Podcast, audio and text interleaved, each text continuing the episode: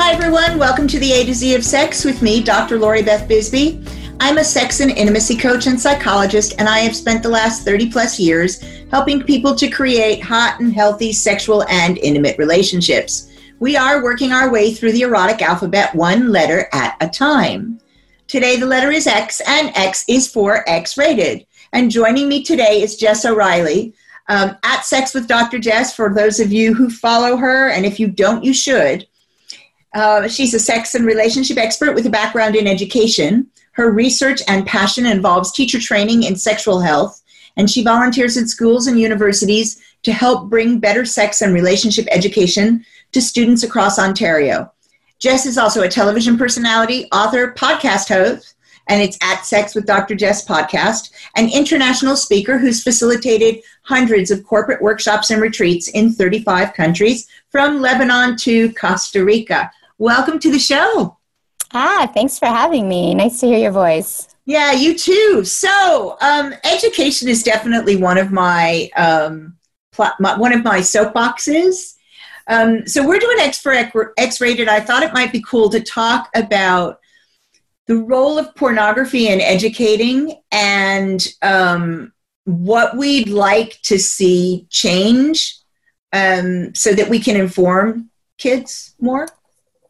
Yeah, absolutely. Uh, you know, children and young people just generally have more access than ever before. And so the the data is there and the information is there and sometimes it's accurate and sometimes it's not. And because there is so much information out there what we really need is is context. Young people are already accessing this information and so we need to be talking about what it is right? What does it mean? How accurate? Does it you know does it really reflect our experiences? So there's a lot to break down when it when it comes to porn. And i think people are afraid to talk to their their kids or young people in their lives about porn because they think that talking about it makes it real. But the reality is that it is real. They're already accessing, accessing this. So we need to talk about you know is that an accurate representation of most bodies? Do do, do these videos depict accurate representations of what the relational elements of sex looks like. What is missing? What is added? What is edited out?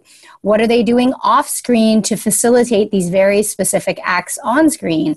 Are these sex acts realistic in terms of what most people are doing? And of course there are no averages and there are people who love exactly what they see on porn but I think the bottom line is that porn serves multiple purposes, including titillation and entertainment and even maybe even inspiration, but it does not explicitly serve the purpose of education. And what we know is, yeah, in the absence of sexual health education that includes a discussion of sex beyond the mechanics and sex including pleasure and porn in of itself, uh, ultimately, in the absence of that type of education, we know that people turn to porn for education because, you know, unlike every other area of our lives, whether it's cooking or gardening or playing a sport, we have context for all of those activities. We have observed each of those activities, oftentimes in detail with many different representations. You know, you, if you learn to cook, you don't just study French cuisine. You might be studying Thai cooking. You might be, you know, and and when it comes to sex, we don't have that. We've never seen it for real in real life. Most people, I wish everybody did. I think it would be it's life changing to see real live people having real life sex. But in the absence of that, porn is porn becomes people's model, and of course, uh, you know, there are some costs to that.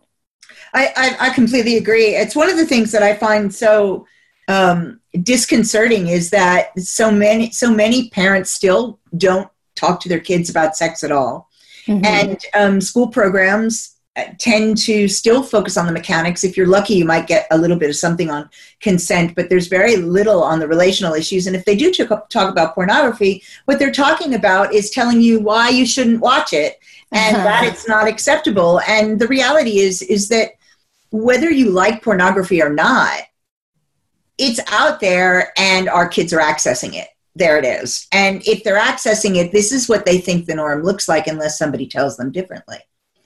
So Absolutely. we need to be having these conversations and we also need to be we also need i think we also need to have some good information i get quite frustrated when i see um, bad science out there so you know the opposite of the porn that's out there is the science that says that all porn is horrible and that it you know kills your brain and it's you know as bad as drugs and there's all you know this addiction stuff and it's it's just not true and that's yeah, I mean, if, if porn was so bad, we would see the world deteriorating as access to porn in, increases. And in fact, we've seen the opposite, right? Mm-hmm. As access to porn increases, we've seen and I'm not suggesting that porn is reducing violent crime, but we've seen these correlates of, for instance, lower rates of violent crime, improvements generally in the world. I know it doesn't feel like that today that the world is getting better, but it is it is getting better in terms of you know a number of global outcomes. So you're, yeah, I think that's a really important piece that often gets left out is that uh, you know for example access to porn can have very positive outcomes for example talking about what you like, what you don't like, what appeals to you, what makes you uncomfortable, what makes you feel vulnerable, what makes you curious. And so, you know, in, in any anyone working in sex education or sex therapy, most of us have used porn as a tool for clients. And Absolutely. so, how, yeah, how can it be a tool for clients and in addition destroying the world and destroying our brains? Uh, and and there, that is, you're right, that is bad science and there's a lot of cherry picking going on. Can porn be a problem? Of course. Too much water can be a problem. Too much food can be a problem. Too much money can be a problem.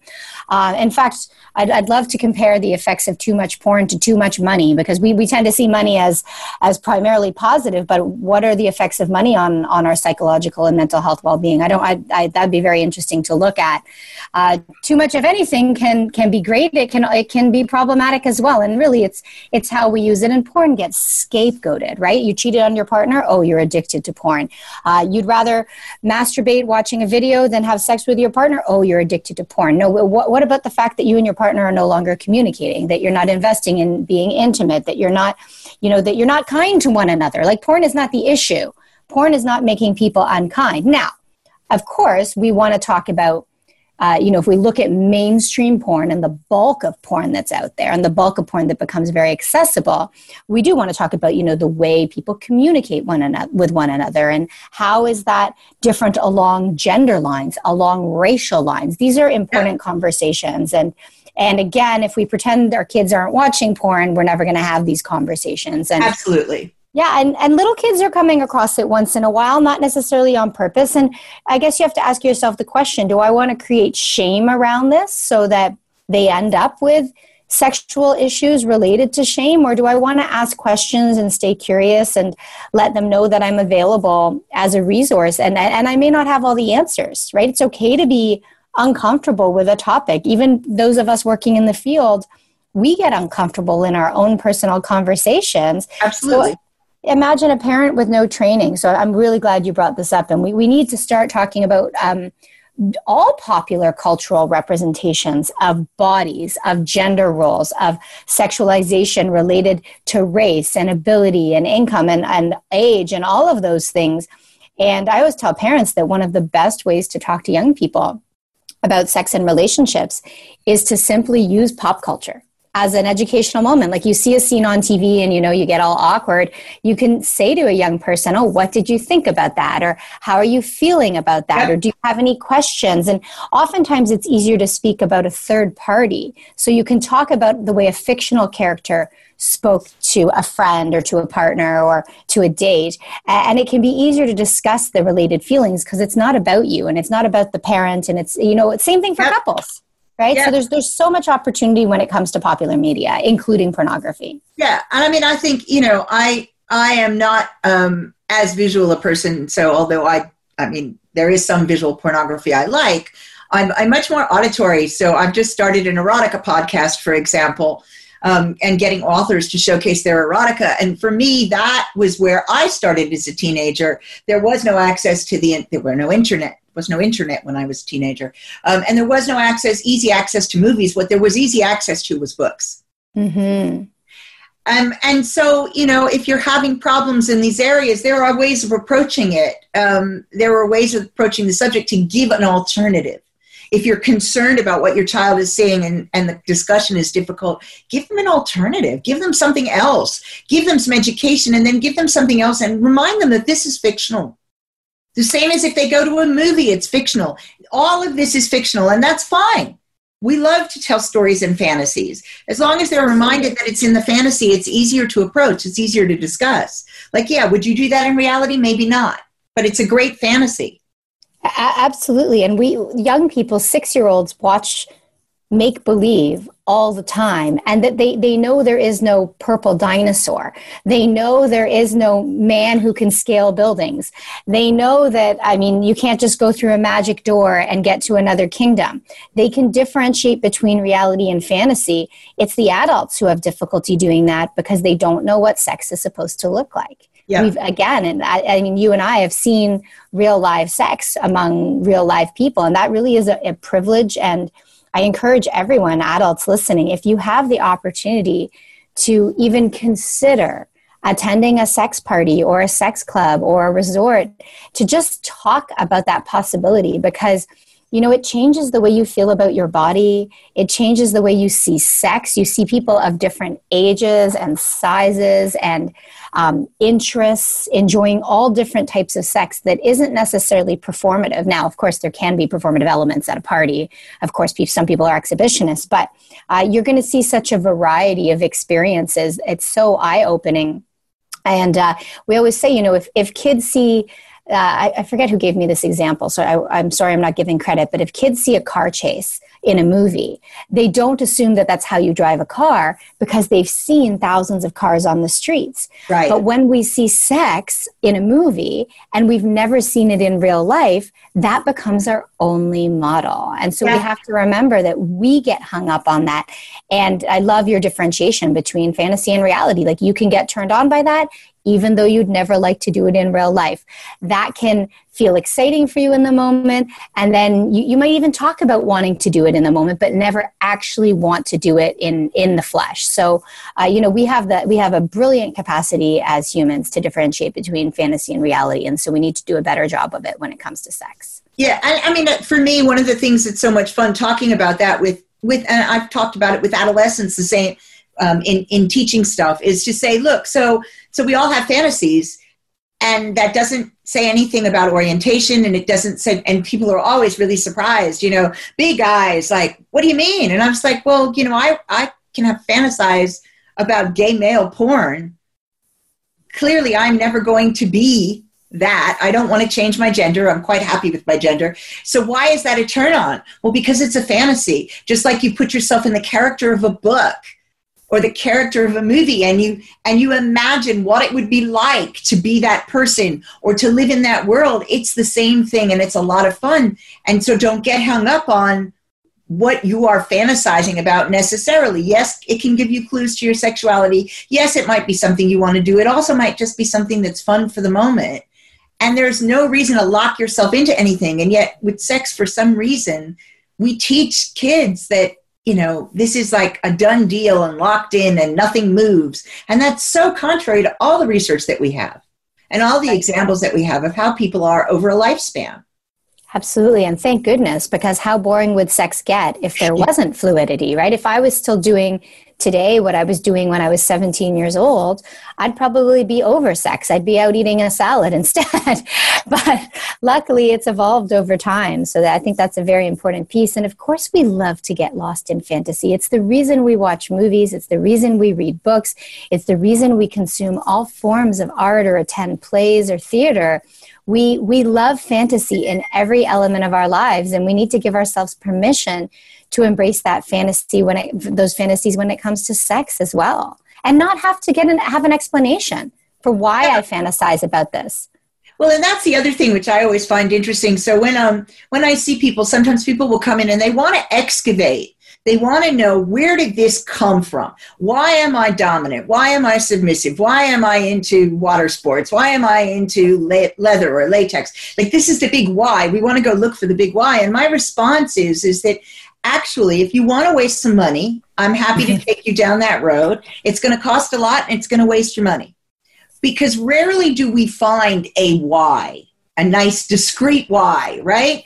Yeah but better spend your money on getting comfortable with you. I'd rather spend the time with you getting rid of the shame, getting rid of the upset, getting you to the place where you're accepting your desires, you're being able to figure out if this is just fantasy or something you really want to do. That's a good way to spend your time and money. but going on this excavation, but we all have this sort of I don't know if it's popular culture, if it's just inbuilt, but people really that I mean they come in that they're desperate to know why. I don't know. Well, and I, I think they're looking for an explanation because somehow we feel we've veered too far from normal. Right. So no, nobody comes in and says, "Why do I love romantic love and and you know expressive sex where my partner lets them know I love they love me?" No, no one wants to uncover that. It's because we feel we've been forced to the margins. We feel we're too edgy. We're concerned that we're not normal. And so I'm sure that's, you know, a big part of the job we do is normalizing a range of experiences. And I, I love the way you put that, that we're never going to find a singular why. Like there, there could be lots of reasons why. And tomorrow you might not be into it anymore. And, and are we going to find out the why there? Maybe you're just bored of it. Maybe you've done it. Maybe you're, you know, you're over it. So yeah, I think it's just really about getting people to feel good about who you are um, and what you like. And sometimes what you like is tied to your identity and sometimes it's not. Yeah. Right. Like I always think about you know, for instance, there are people who identify as consensually non monogamous, and it's a big part of, of their identity and the way they shape their relationships. And then there are folks who are mostly monogamous, and once in a while they consent to do different things, but it, it's something they do as opposed to something they are. It's not a part of right. their identity. And so, some for some people it's something you want to talk about you want to meet with more people who are like you um, you know it's a big part of your life and for others it's just something you do and i think we do need to differentiate between what we do and who we are and not assume that everything we do has to be tied and i'm talking about sexual identity here mm-hmm. tied to a specific identity and and it's interesting because you've probably you know you've been around over the years where there's been a uh, you know, the debate as to whether or not we need labels, right? Do mm. we need, and I, I've always been, because I think I, I feel quite fluid in many ways, because it's a lot of what I do sexually and relationally is not tied to my identity. Some of it is, but I, I have always rejected labels and it might have to do with, you know, the age, the, the time in which I came up that we like, we don't need labels. Labels are for soup can. Now I see the value in labels. I feel, I see the value in language, especially for populations that are otherwise marginalized the language becomes important for galvanizing support and in some cases galvanizing movements. So it might be maybe like my age being a little bit more privileged where a lot of people have fought for this stuff for me that I can just be Jess and I do what I do. Um, but the privilege with which I live means that I don't always have to find a word for it. And that has made it less stressful for me. And so hopefully we see not not necessarily a decline in the use of labels because if people find labels useful, let's use them. But just a, a decline in the need to search out a source for all of our interests and proclivities. Well, it's interesting to me because um, labels have always been a difficult one for me because when I was coming up, you know, you had your your label choices were um, straight, gay, and bi Mm-hmm. So I I used bi, but that's not accurate for me. I mean, I've talked a lot about this. My attractions have to do with power and energy. Mm, that's okay. what attracts me. gender is completely irrelevant. I could right. e- easily end up. I could end up with a trans woman, a trans man, somebody non-binary, somebody mm-hmm. um, straight, or somebody gay. I mean, it, so same sex or opposite sex. It it completely fluid for me there because the gender part isn't the part that works for me. Mm-hmm. Right it's the power and it's the energy that works for me. And so, you know, for years I used bisexual in part because of bi invisibility and blah, blah, blah. And then it was like, now I say queer because I just get fed up because then someone will ask me, what do you mean by queer? And I can explain. Right. So, and I know there are loads of other people like me. Um, particularly because Sari van Anders has done this research with others and talked about um, sexual configuration theory where we're looking at axes with orientation that include dominance to submissive and non-monogamous to monogamous and stuff. But it it's it's always really difficult to know whether to use the label or not use the label. I'm just me. That that's me. This is me. This is how i work. But when you're actually trying to meet people and talk with people, it's difficult if you can't easily describe. I think partly because people don't have the attention span to listen to an explanation. That that's a good point. It's a shorthand communication, yeah. right and i and i think it can be useful at the beginning and then as you dive deeper into the connection the relationship the sexual experience you usually want more than that because it's something simple like if you think about i might say to you you know, are you into biting? Like, do you want me to bite you? And you can give me a simple yes, which is the shorthand. But there's a lot more to it than that. Yes. Where shall I bite you? At what point in the experience shall I bite you? How hard do you want to be bitten? What type of bite do you want? You know, do you want me to use the back of my teeth or just the nibble fronts? And and so we do communicate in shorthand uh, for expediency, as you said, partly to do with attention span. And I think what we're trying to do in our work is get people to have more long form communication. Yes, absolutely. And even people, and I, I see this all the time because I tend to work with um, folks who are not necessarily expert in the field. They're most it's entrepreneurs and CEOs and their partners, and so they haven't put a ton of time into studying sex and relationships. And even the ones who have been together 20, 30 years and they're in these long term, fairly happy relationships, they'll say to me when I give them an exercise, "Oh no, no, we know everything about one another." And then, you know, they get to the first question, they're like, oh, we've never thought of this. And so, well, it makes sense that you are not satisfied with your sexual frequency. You're not on the same page. You have trouble opening up about sexual fantasies. Uh, you feel nervous or shame around your partner. You worry about being judged because shorthand communication has helped you to understand simple things. Are you into this? Are you into that? But we haven't dove deeper yet into all of the emotional underpinnings yep. of every exchange. You know, whether it's it's a casual partner or a long-term partner, emotions are always involved in any human interaction. And so we want to look a little deeper at at their sexual values. You know, I just I don't know if you know I just wrote a book with Marla Renee Stewart. Absolutely. Yeah, it's it's called Talk the ultimate it.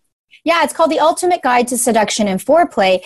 And we're exploring erotic theory in this book, but really what I think where I think the take-home value is is that we've provided people with hundreds of prompts. Uh, so like questions and conversation starters to do on your own or with a partner or partners to better understand your own sexual values, the the emotional, the relational, the practical, the physical, for some people, the spiritual, all the components of, of sexual interactions that could possibly come into play, right? Because we arrive at relationships having never studied our own sexuality.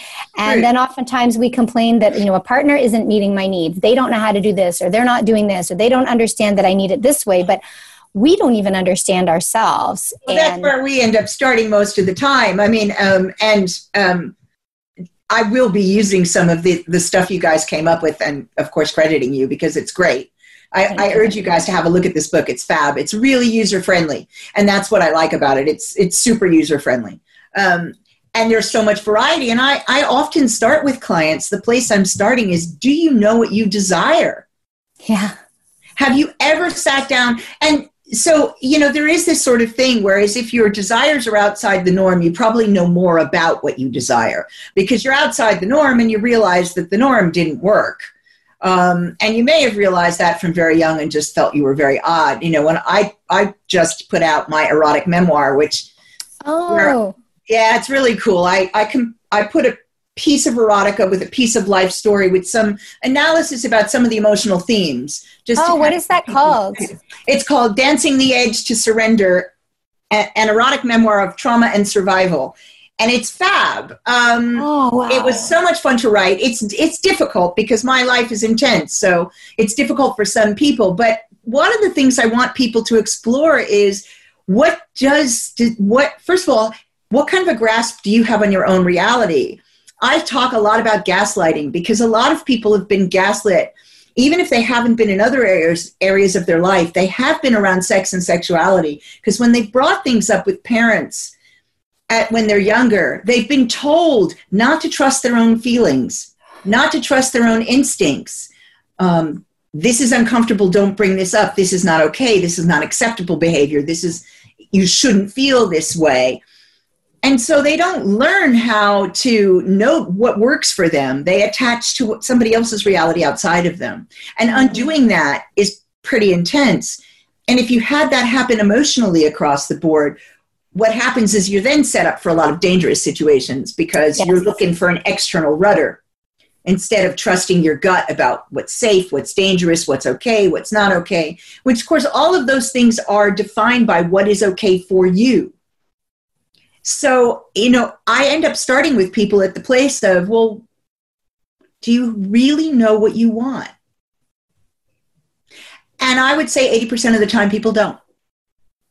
No, and I think um, like even even when I think about what I do and all of the work and all of the tools, there I find that like I need to go back and revisit them because I don't always know what I want. I, you know, it's always shifting, and what I can admit to is that I don't always invest the time I could, and I should, or I'd like to, into this because life just kind of zooms by and, you know, now we've, you know, in 2020, we've hit pause a little bit. Yep. And we've, we've had more time for contemplation, uh, which can be very scary if you've been avoiding this.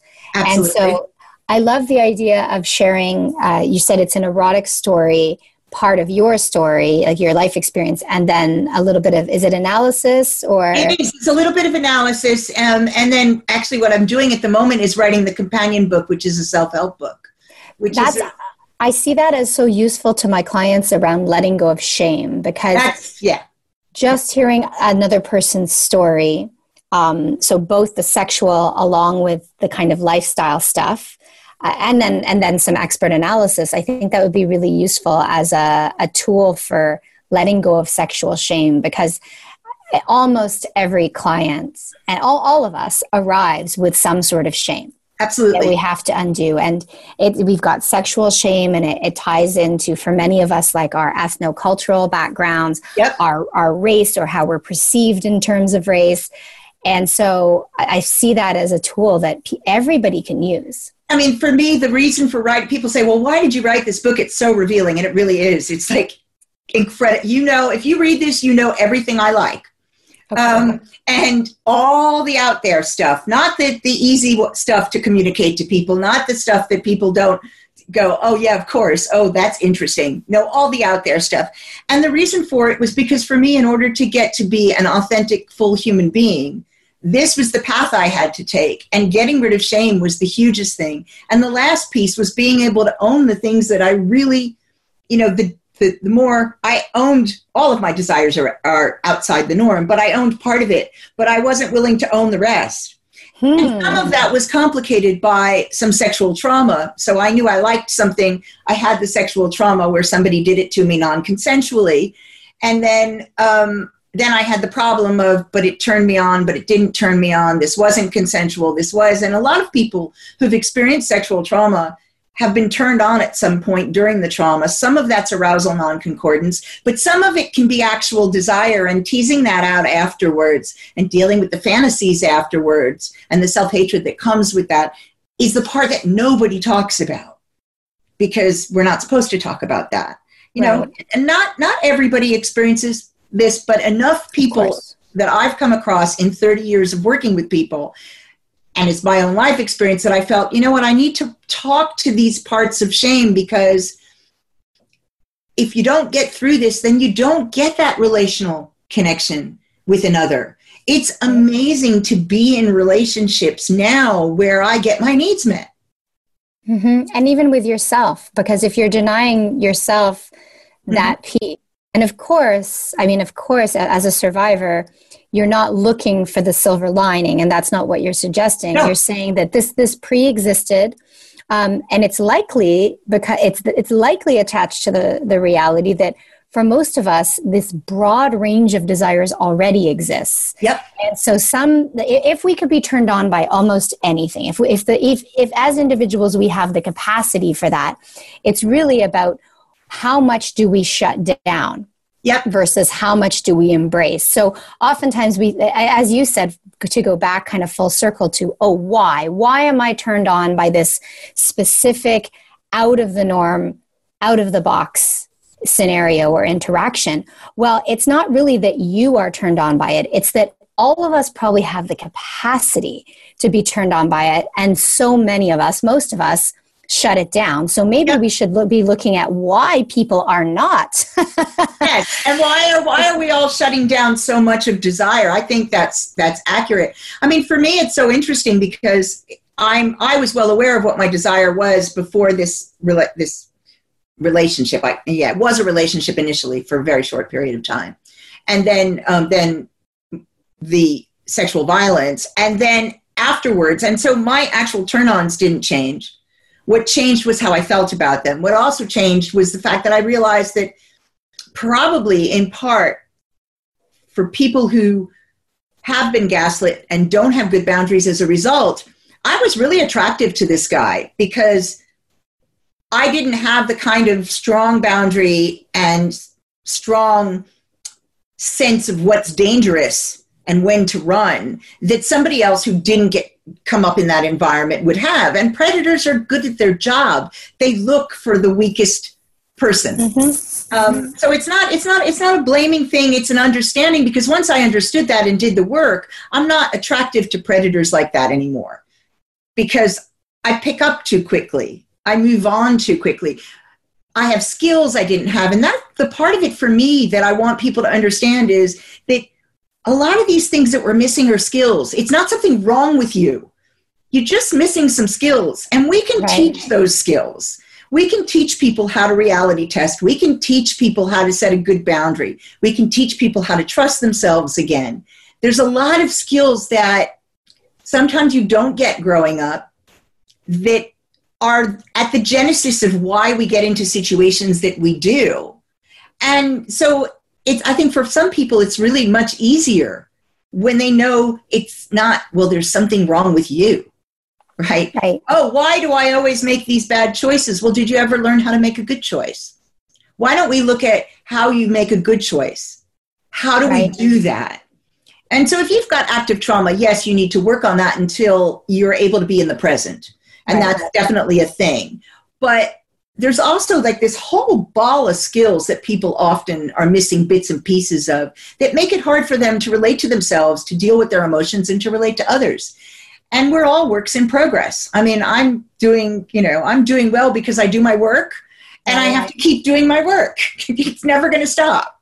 Right. And I always think that's something that people, you know, around sex and relationships, for some reason they think they're finished yeah, we, we think that we can take a workshop or read a book or develop an understanding, but you you hit the nail on the head. The knowledge and understanding is really the tip of the iceberg. You have to go deeper and practice the behavioral skills. And when you've been practicing the opposite of those constructive behavioral skills your entire life, it's not as, simple as, oh, I can do one role play or I can read this one line. We have to continue to enact it. And that can be scary because then you're put in the situations where you have to actually enact those skills and access those tools. And so I, I guess that takes us back to why people go to see professionals. Why do people come speak to you? So that you can actually practice those skills, not just so we can go back to our childhoods and lie on a couch and talk about why am I into sniffing these dirty underwear or why am I into this type of, of like, you know, type of interaction, but to really think, okay, so when this comes up and it turns me on, how can I do things differently so that I am not in a situation that, you know, makes me uncomfortable and at the same time I can access that fantasy or play with that turn on. Um, and so that reconciliation sounds really interesting. I'm curious as to, as you wrote this book, uh, and you said that if somebody were to read this book, they would fully, they'd really understand you. So could you give it to a lover to help cultivate?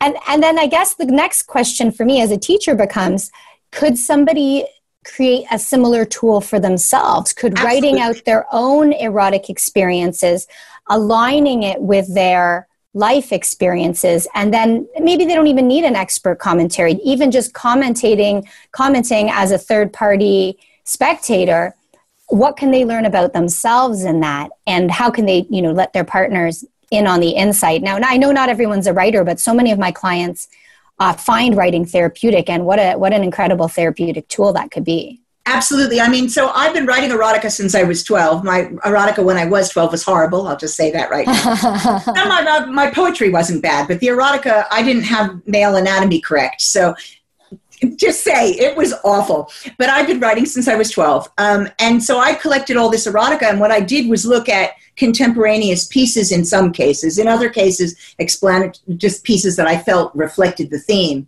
Um, so somebody could easily do this as a tool for themselves.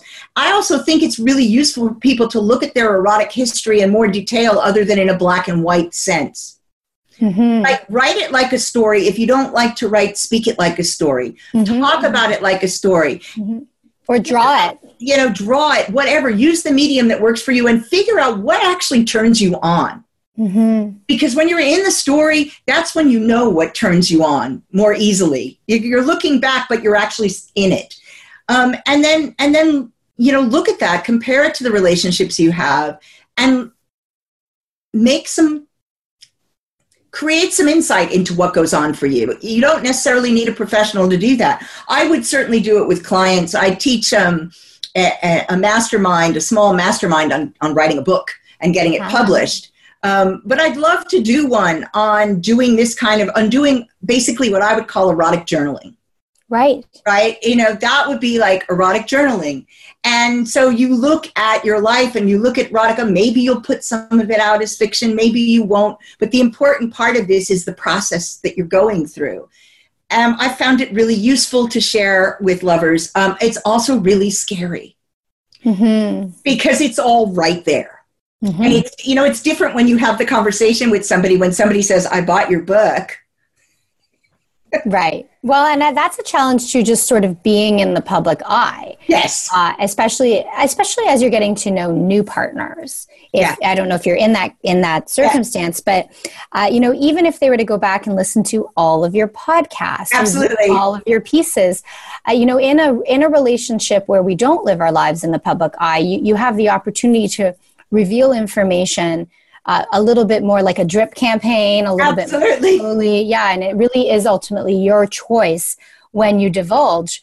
But when you're in the public eye, oftentimes people have read your work or seen your work or consumed your work prior to having met you. Um, now, nobody's read it in, or, or consumed it in its entirety, so they know bits and pieces of you highly intimately. And then there's other areas where they know nothing about you. Well, and what's interesting is because my most of my well, all of my relationships really are are um, uh, have a power exchange in them. Um, and I have had this experience. I am in the process of having this experience with a relatively new relationship. Mm. Um, that is a, a very uh, that's a serious power exchange, and which I'm very happy with. But he's he's read a lot of my stuff, you know, and and listened to a lot of my podcasts, and you know, and, and there is something about a person actually being able to hear contemporaneously what you were thinking at a particular time mm-hmm. that is mm-hmm. really kind of it really does cement the power exchange. I'll just say that. I'm like ooh and I, you know and i blush when i think about it. Okay. I'm smiling but that's because i love this right? So i'm mm-hmm. happy with it. It could also be awkward. It could seriously be awkward. Um, there could be a situation where somebody you know reads something and makes an assumption that or, would be my thought. That yeah. would be my concern is is the piece around assumption that just because you know something about somebody from one particular piece of media uh, doesn't mean you don't have to fully negotiate, you know, consent. And, um, and there and there's there's no problem with that in the relationship I'm in. You know that it provokes questions and it gets the negotiation and going in interesting places because we've got a we've got a starting point. And if you find it difficult to talk, that can be very useful. Absolutely, yeah, and that just really speaks to the power of what erotic writing can can bring to the relationship, and all these different tools that don't have to be traditional psychotherapy. Because I think when people think of working on their relationship or improving communication, uh, especially Western folks think that you know you need to you need to go to a professional in this capacity, but there are all these other creative outlets, and and ancient civilizations, of course, have been working on the on developing these skills and tools for centuries in very different ways with very different rituals and approaches. Absolutely. And, and you know, the reality is you can go see a coach and, and get some help, or there's lots out there. Um, and for me, like I tell people, if you don't want to write your own words, find somebody's words you like. Hmm. Right? If you're uncomfortable writing, go find the stuff that turns you on mm-hmm. and share it with somebody. Yeah highlight it. yeah, it starts a conversation. Look, this is the piece. Or if you don't even want to do that, if that's even more scary, fine. Just say, look, I was reading this. I wondered wondered if what you think of it, and watch their response. I mean, there's so many different ways. But believe it or not, we are almost out of time. This has been so much fun.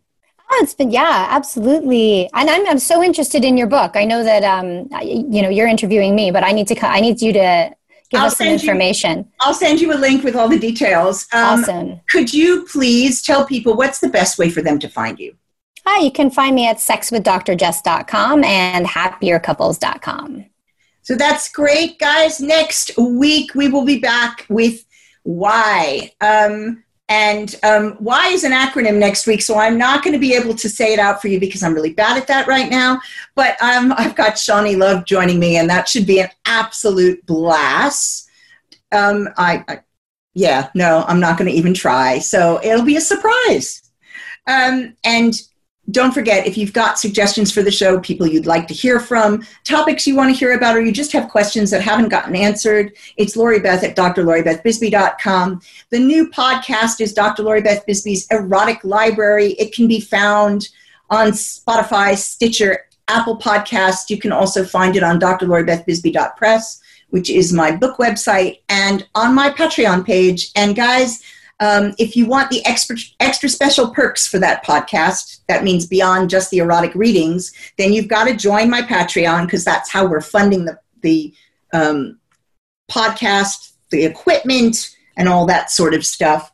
And that's um, patreon.com forward slash Lori Beth Bisbey. And you get, um, let's see, so far we've got interviews, we've got some specimens of um, an erotic graphic novel. I mean, authors are being really cool and they're offering lots of fun stuff, and I'm offering lots of fun stuff. So do just join the Patreon to get the extras. But if you don't want to, you still can grab it and listen to the erotica. Let us know if there are authors you want to hear from. I'll see you all next week. Have a good one.